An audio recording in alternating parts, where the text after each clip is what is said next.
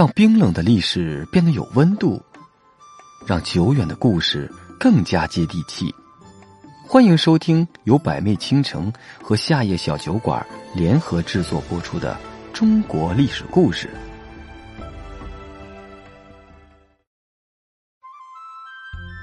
关于唐太宗李世民，他给我们的印象是什么呢？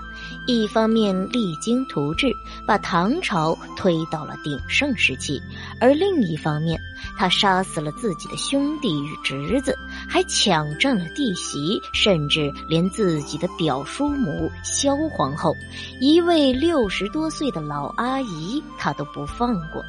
难道李世民在这方面也像谢霆锋一样喜欢比自己大很多的女人吗？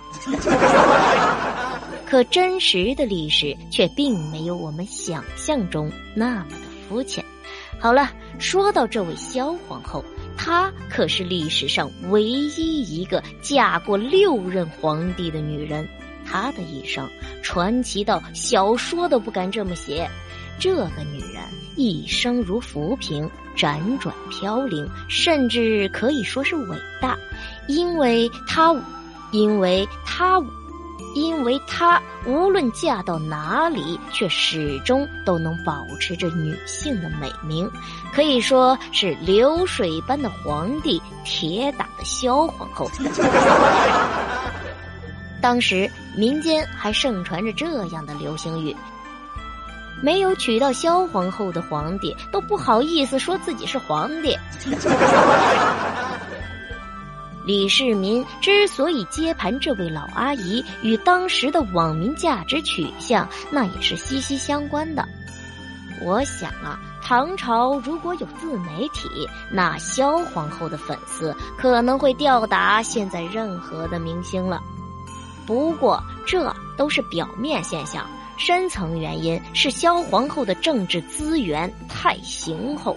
萧皇后既跟过前朝皇帝，也跟过前朝贵族，还跟过地方豪强，而且呢，无论到哪里，她都能够获得当局的尊重。而最可贵的是，萧皇后她还跟过。突厥可汗，对于李世民来说，这位母仪天下的女人在自己身边，无论是对内还是对外，那都是一颗定海神针呐。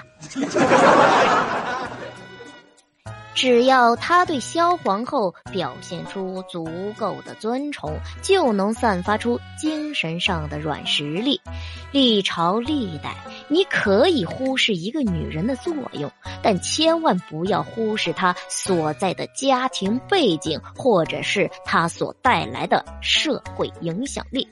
不信你就看看刘邦的吕雉、朱元璋的马皇后、民国时期的宋氏三姐妹，甚至当代社会一些厉害的企业家们，千万不要真的以为他们是草根创业，靠拼搏、靠节省那么简单。你要看看他的前妻是谁。他的岳父是谁？这样你就很容易理解刚刚三十岁出头的李世民为何要娶六十多岁的老阿姨了。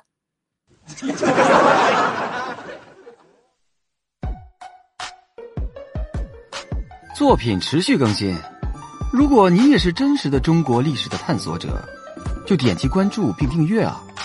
精彩不要错过。下期节目见哦。